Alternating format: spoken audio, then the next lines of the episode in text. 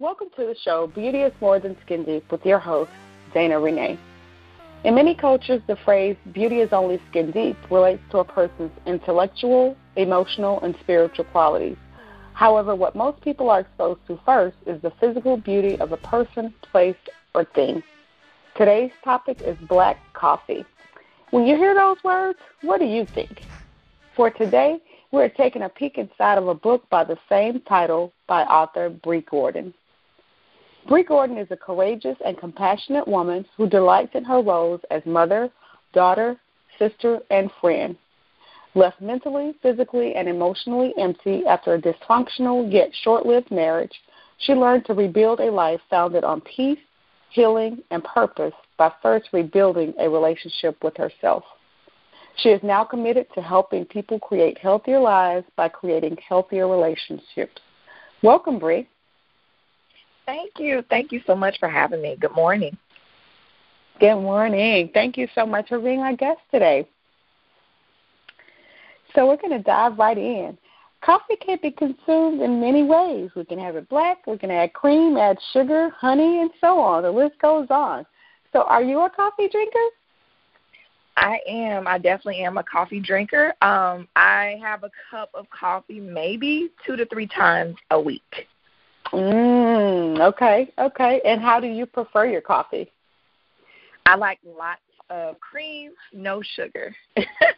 so cream, no black. sugar. Okay. okay. That's awesome. And I would say for myself personally, I drink coffee. Depends on the season. Like when the colder colder months are in, I drink coffee just about every day. So seven days a week. and it also depends on what I'm feeling. So sometimes I do it straight black. Sometimes I do cream, no sugar, and some days I do cream, some sugar. So it just kind of depends. But that's awesome. So you do two to three days a week, and you just add a add a little cream, huh? No, actually, I add a lot of cream. add a lot of cream. So yours yeah. is like the where the people say, "Wait, you don't, you're not drinking coffee. You're drinking you're you're drinking cream with some with some coffee." Basically, not coffee with some cream, huh? Basically. That's awesome. That's awesome. So let's dive into the title of your book. So why did you decide to name your book uh, title your book Black Coffee? Um, I named my book Black Coffee for two reasons. Um, the first reason was the significance that coffee actually has in my life. So, mm. growing up with uh, my great grandfather, I used to sit on his lap and he, you know, would give me coffee even at the mm-hmm. age of four. And wow. we would have like, yeah, we would have like these little conversations, these moments. Um, mm-hmm. So I mm-hmm. can remember sharing a cup with him and you know I dive deep into that in uh, my book. So mm-hmm. that was reason number one. Reason number two is when I wrote my book, I really wanted the women who were reading my book to have the experience of drinking a cup of coffee when they read about my stories in the book, right? Mm-hmm. So okay.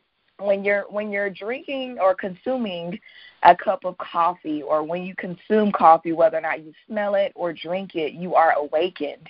So I wanted mm. women to be awakened to the differences between a loving and a dysfunctional relationship, right? Mm, so that okay. was, you know, that that is what I wanted them to experience. And when, you know, when reading my book and consuming the stories and the moments that I share, oftentimes like a cup of coffee, you're either drinking it alone in a mode of reflection mm-hmm. and deep thought, mm-hmm. or yep. you are sharing a cup with a group of people where you can have mm-hmm. like an intimate conversation. So Mm-hmm. those were kind of some of the um, the ideas that you know I thought about when creating the title Black Coffee. That's beautiful. I love it. And as you were talking, it makes just it just makes me think of coffee conversations. Like, you Mm-hmm. know, you know, I talked about previously me having my cup of coffee you know, seven days a week, depending on the season.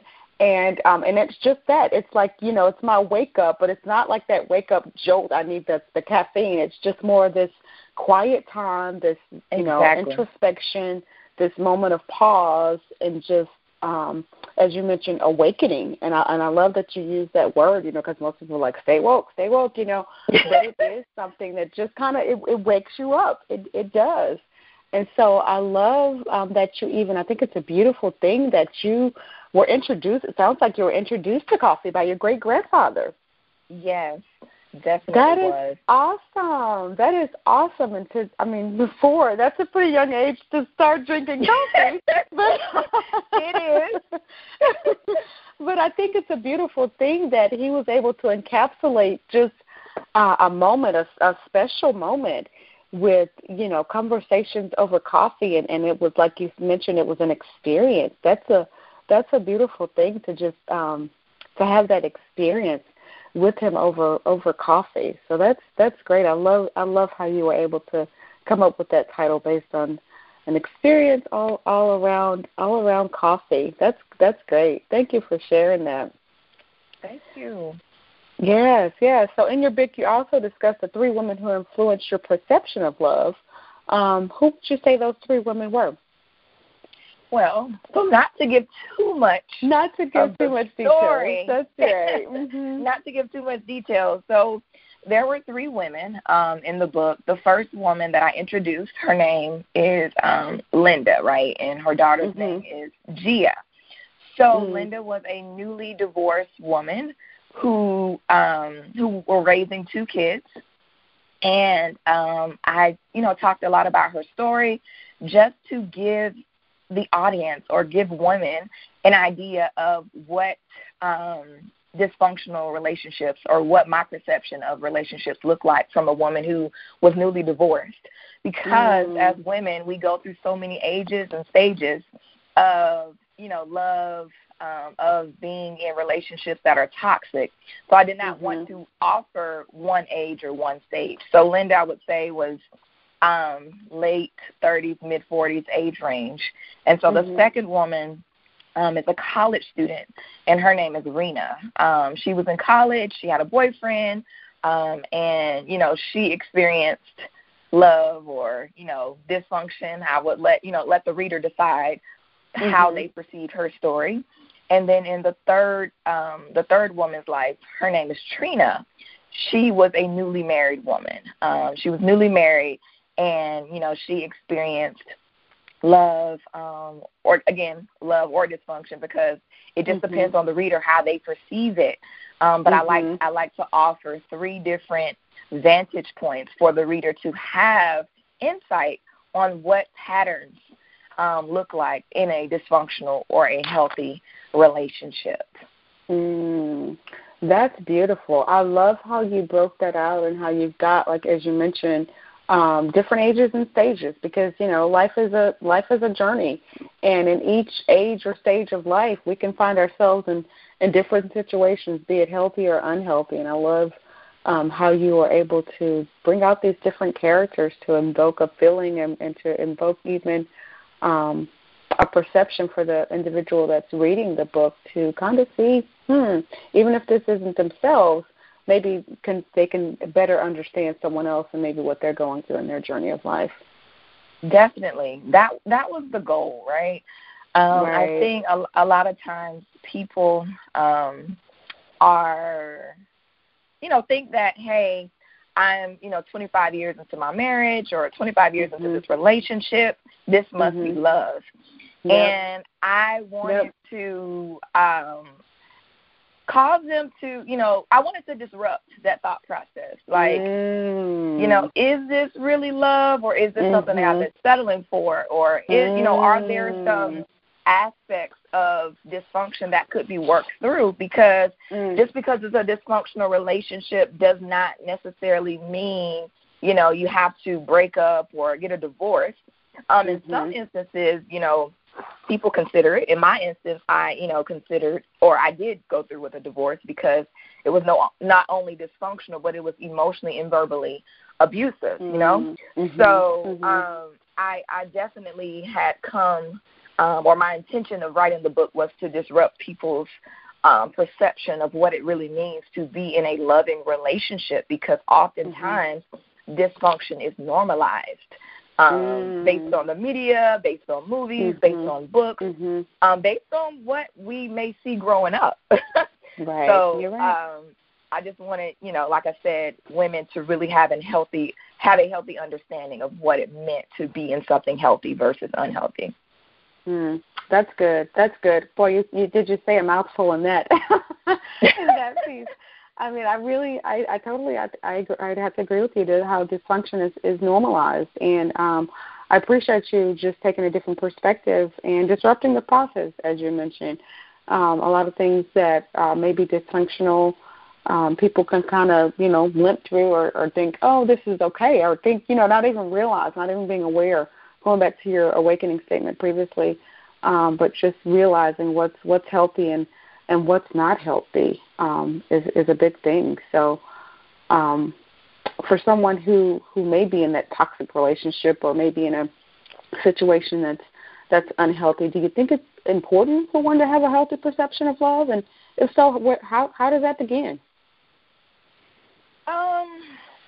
So I do. I do think it's important to have a healthy perception of love because oftentimes, you know, we find ourselves giving and giving and giving to mm-hmm. one-sided, unhealthy relationships um, to end up exhausted, to end up stressed, to end up depressed, to end up anxious, mm-hmm. to end up, you know, physically, um, psychologically, emotionally, spiritually, financially broken and not know mm-hmm. why. Mm-hmm. And, you know, oftentimes you run yourself crazy in circles trying to figure out like why why are these things happening? And mm-hmm. a lot of times it's because of the relationships that you're involved in. Um, right. And, you know, with this book, I was able to have a broader perception of what it meant to be in unhealthy relationships because that could be friendships, that could be romantic relationships, it could be mm-hmm. relationships with your family. So it's really just about um, creating healthier relationships to create a healthier life for yourself because in my perspective relationships definitely make the world go round. So Definitely. to answer your other question, it begins with having a healthier relationship with yourself. So once mm you are mm-hmm. able to cultivate that healthy relationship with yourself and prioritize it, prioritize the relationship with yourself and prioritize um, your mental health um, and your you know your your mental state, then it makes it easier. Um, well, you know what? Let me not say easier. It makes it um, healthier for you to kind of, you know, continue on that journey. That's good. Very well said. Thank you so much. So it really uh, begins with self, is what I would say. And uh, we'll discuss a little bit more about that. We're going to go into our first break. Thank you so much for sharing.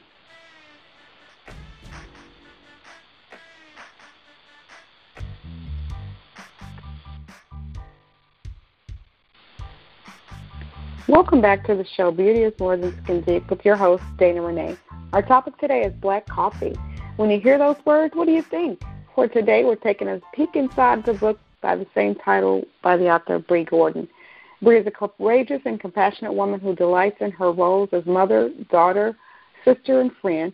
Left mentally, physically, and emotionally empty after, after a dysfunctional yet short lived marriage, she learned to rebuild a life founded on peace, healing, and purpose by first rebuilding a relationship with herself.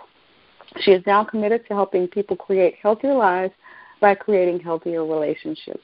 So, welcome back, Bree. Thank you. Thank you for having me. Thank you. So, just before our break, we were talking about just the healthy perception of love and where that begins. And, and you pretty much the bottom line is it, it begins with self, and it begins with um, having a healthy relationship with yourself and uh, we're gonna we're gonna dig a little bit deeper if you don't mind. We're gonna get a little bit personal uh, with you and, and talking about you know that whole uh, beginning with self component and and um, we're gonna talk a little bit. You talked about previously uh, being in one of those phases of of having a, a short lived marriage and um, what would you say was was the breakdown of your marriage, and how did you come to recognize it was um, a dysfunctional place for you?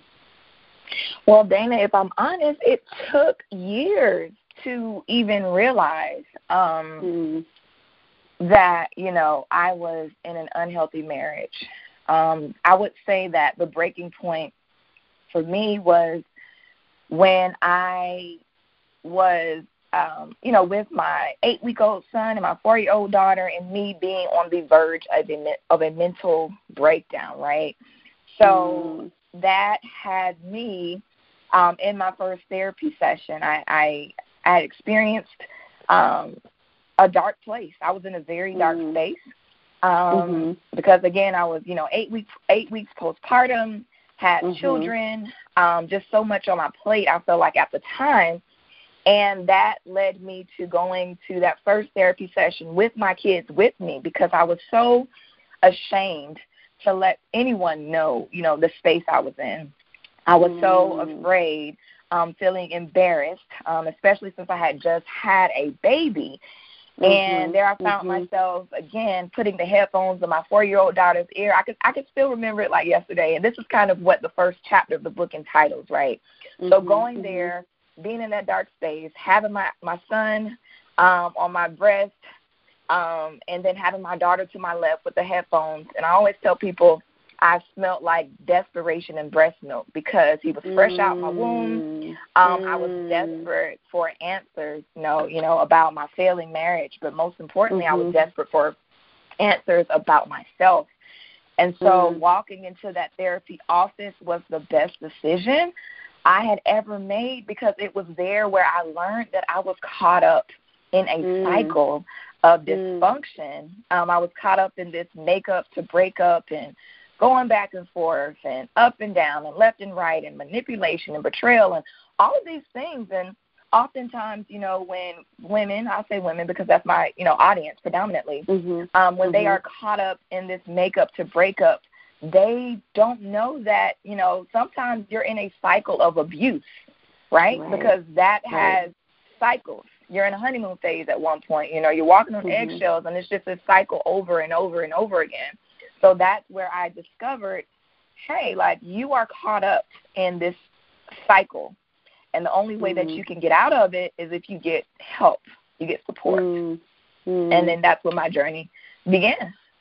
wow. Wow. I commend you. Congratulations. Uh, I think it's a beautiful thing that you recognize some things and that you um, you chose you. So going back to that component of it, beginning with self, you know, you made a conscious decision. Okay, wait a minute. I, I, I'm about to lose it here. And yes. despite being ashamed, despite being afraid, despite all of those things, you decided to to walk into a therapy session. You know, and unfortunately, um, for uh, a lot of women, of course, women of color, and, and that for that matter, um, that can be taboo. You know, it can be, oh, you know, you kind of have to be crazy to go to a therapist. Yes. no, no, therapy is good. You know, it is amazing. It's, it's, it's needed, and I think so many people don't realize the value in that. It's kind of like it's shunned, but really, it needs to be embraced. And um, yes, unfortunately, your marriage came to an end just due to some some dysfunction. But um, I'm thankful that you were able to to to choose you. And you know like you said you were in a in a place of desperation and you know you or you felt like desperation and breast milk but i'm mm-hmm. sure that they smelled worse. You know what i mean? So right. it's like thank you thank you thank you for choosing you. And and then not only with that um you you not only chose yourself but you chose to to be vulnerable and, and share that uh, with others and, and to bring others along your, your journey to help them become um, healthier as well. So so thank you for that. Thank you for that. Um, thank you. I think that's beautiful. So as you became more aware, just areas where you were, um, I would say, broken and in, in, in some ways dysfunctional mm-hmm. or operating in in this dysfunction. How did you begin? How did you begin to heal and, and become whole? Um, so I would say um, of course, therapy was mm-hmm, um, mm-hmm. a very pivotal piece in my healing journey, right? Um, mm-hmm. Oftentimes, again, I think, like you said, it's taboo in our community, um, you know, mm-hmm. taboo in the African American community. Mm-hmm. And um, I, I really had to get past that fear um, of going. Right. Um, mm-hmm. so therapy was my first step. And with going to therapy, I would say that that was when I got to the point of realization, right? So realization mm-hmm. is like, okay, I am operating from a point of dysfunction. You know, I mm-hmm. I came to realize that I was in a dysfunctional and emotionally abusive relationship. So that was step mm-hmm. one of the mm-hmm. healing journey. And I say journey because I'm still on a journey, right? It's it's right, nonstop. Right. This is mm-hmm. still a journey. And then I would say so for step two is the recovery process. So recovery, of course, is that seeking support. Um, I did mm-hmm. therapy and I did a um, a um, like a healing recovery weekend. I got coaching. Um, I feel like that's an mm. important piece that oftentimes, you know, people do not realize that you are in need of support during that time. Support than, you know, more support than what maybe your family and friends could give you. Mm-hmm. You need a community. Um, mm-hmm. You need someone who can give you an objective point of view.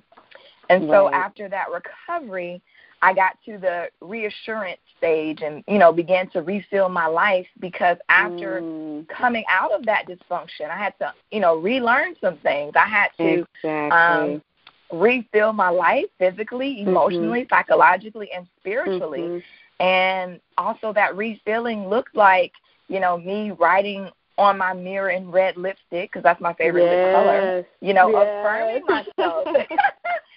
affirming myself, you know, um, telling myself, you know, you are fearfully and wonderfully made. You're beautiful. Yes. You know, all of these things mm-hmm. again, because when you're in a space where you're broken down, mm-hmm. your confidence has really, you know, decreased.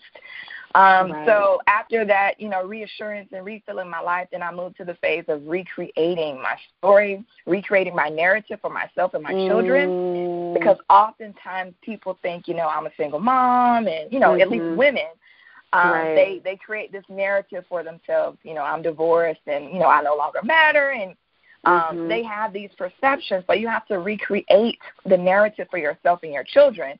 So I had decided that who I was and what I had been through is not who I am today.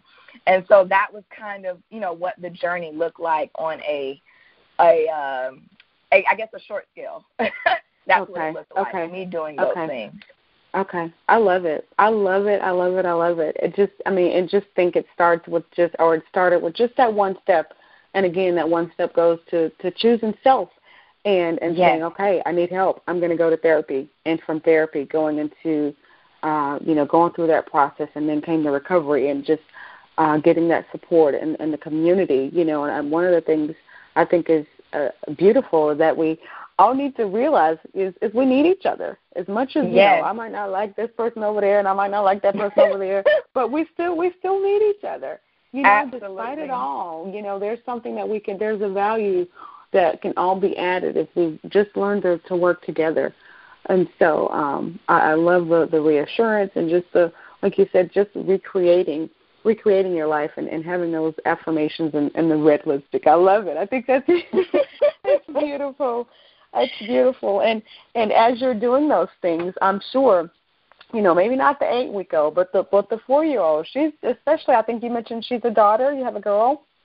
Yes, a and girl a and a boy. Mm-hmm. Mm-hmm. Mm-hmm. So the girl is watching, like, hmm, you know, what is mommy doing here? So I, I just think that's yeah, I think that's definitely beautiful, beautiful, beautiful. So why did you decide once you once you went through that journey, and as you mentioned, it's still an ever evolving. You're still going through that process because it it continues. Um, however, why did you decide to commit to helping others create uh, healthy lives by creating healthy work, healthy relationships as well? Because I I truly believe that relationships make the world go round, right? Mm-hmm. So so starting starting with the relationship with yourself, and then mm-hmm. of course, um, the relationship you have with others, you know, friends, family, the relationship um, you have, you know, in your in your in your space with your career, mm-hmm. because your relationships impact your purpose, they impact your peace, they mm-hmm. just impact everything. And I think that if we can commit to cultivating healthier relationships, mm-hmm. then I feel like more of us would, you know, um, walk in our purpose again, be in alignment, mm, and that's um, of course, be able to create a healthier life because that means I feel like that's what most people desire a healthier life. Mm-hmm. They want to be at peace. Mm-hmm. They want to experience peace. Mm-hmm. They want to experience their purpose.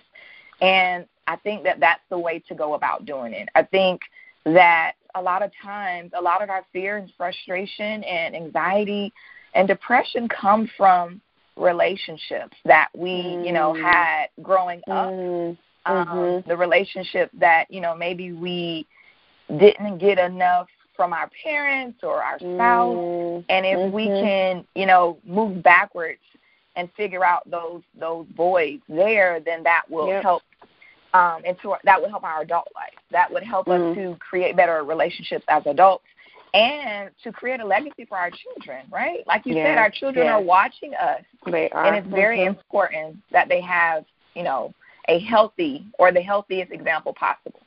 Mhm. Totally agree. That's beautiful. Beautiful, beautiful. For those who are like, mm, I am intrigued. How can I get my hands on a copy of this book, Black Coffee? Share with our listeners a little bit more. How can they get a hand, uh, get a copy of the book, Black Coffee?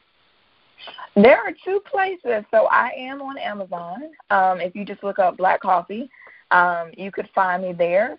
And for those who want to grab a autograph, an autograph copy of the book, you could definitely go to my page. Um, I'm sorry, my website, breejgordon.com. That's B R E E J Gordon. Gordon is G O R D O N dot com, and um, grab a copy a copy of Black Coffee there.